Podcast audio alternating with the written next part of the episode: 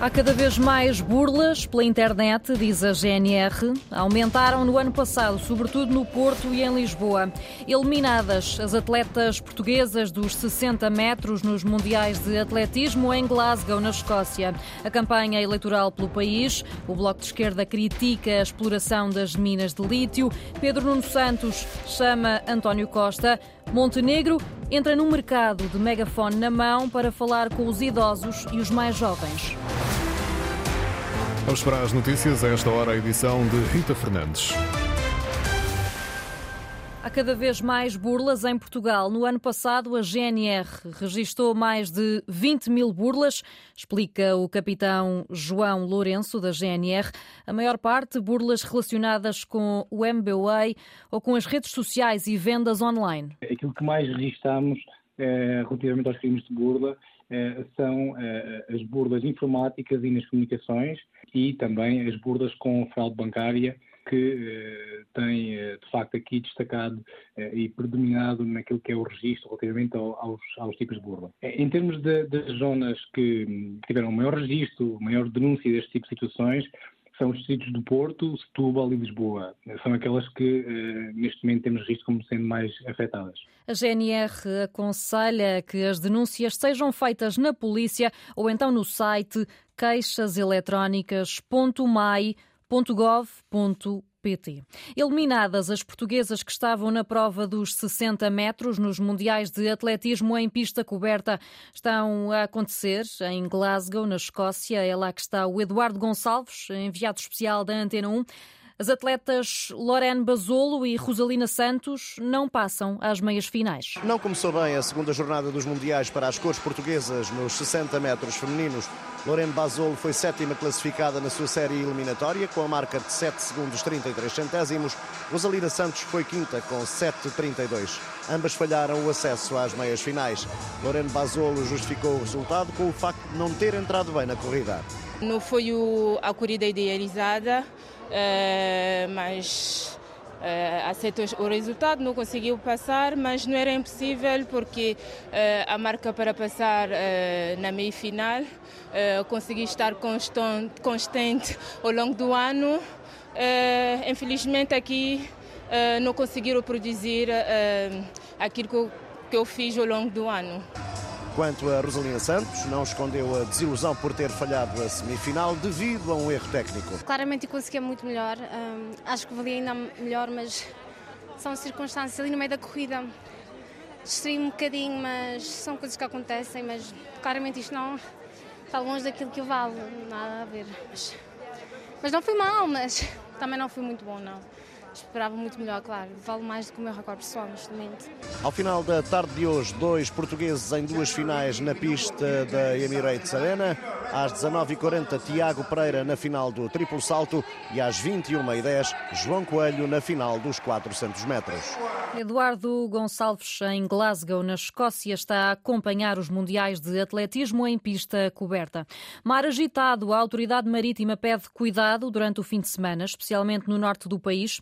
O comandante José Souza Luís, porta-voz da Autoridade Marítima Nacional e da Marinha, diz que as ondas eh, grandes vão manter-se hoje e amanhã. Estamos a ver um, estado de mar eh, e um agravamento das condições marítimas e da agitação marítima com mais incidência eh, na zona norte. Está previsto durante o dia de hoje e o dia da manhã manter-se essas condições de agitação marítima forte, com ondulação dos quadrantes noroeste com uma altura significativa que poderá atingir os 7 metros de altura e uma máxima que poderá atingir os 13 metros. Portanto, prevê-se que isto se mantenha durante o dia de hoje e, e o dia da manhã. Cuidado com os passeios à beira-mar ou com a pesca junto a falésias, são os conselhos da Autoridade Marítima.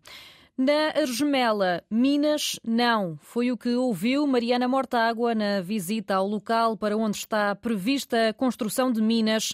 Ela que está o repórter da Antena 1, João Vasco.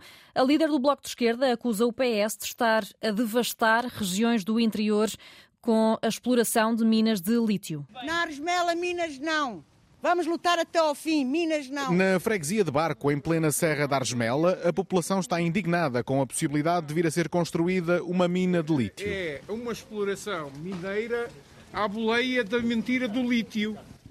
À boleia da mentira do lítio. Desesperados, os habitantes lamentam que as suas terras estejam a ser destruídas. Quando nós sabemos que toda a gente está metida no litoral, este é um interior que importa preservar, estas belas paisagens, o bom ar, etc. Há quem se sinta esquecido. Estas populações sentem-se pouco representadas. E há também quem lamente que o PS vença sistematicamente as eleições nesta freguesia do Conselho da Covilhã. O Marco tem que ter consciência de uma coisa. Tem votado maioritariamente PS. É a altura de dizer não ao Partido Socialista. E qual o motivo? Porque é o único partido que está a concorrer às eleições, às eleições legislativas com a mineração no seu programa eleitoral. Mariana Mortágua escuta atentamente as queixas dos populares e junta-se à indignação. Não faz nenhum sentido ter mineração a céu aberto perto de uma população.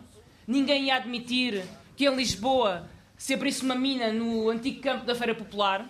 A líder do bloco prossegue. Mais de 80% das reservas de lítio estão em desertos. E vêm explorar e esburacar a Serra da Argemela porquê? O Bloco acusa os grandes interesses económicos de quererem destruir a Serra da Argemela, uma opinião partilhada com tristeza e raiva pelos habitantes da região. O que é hoje um pulmão pode é bem vir a tornar-se um cemitério. E vai ficar a ser o nosso cemitério. E é, é isso que eles querem fazer o Bloco de Esquerda na Argemela. Na campanha do PS, Pedro Nuno Santos diz que António Costa não é uma cara do passado.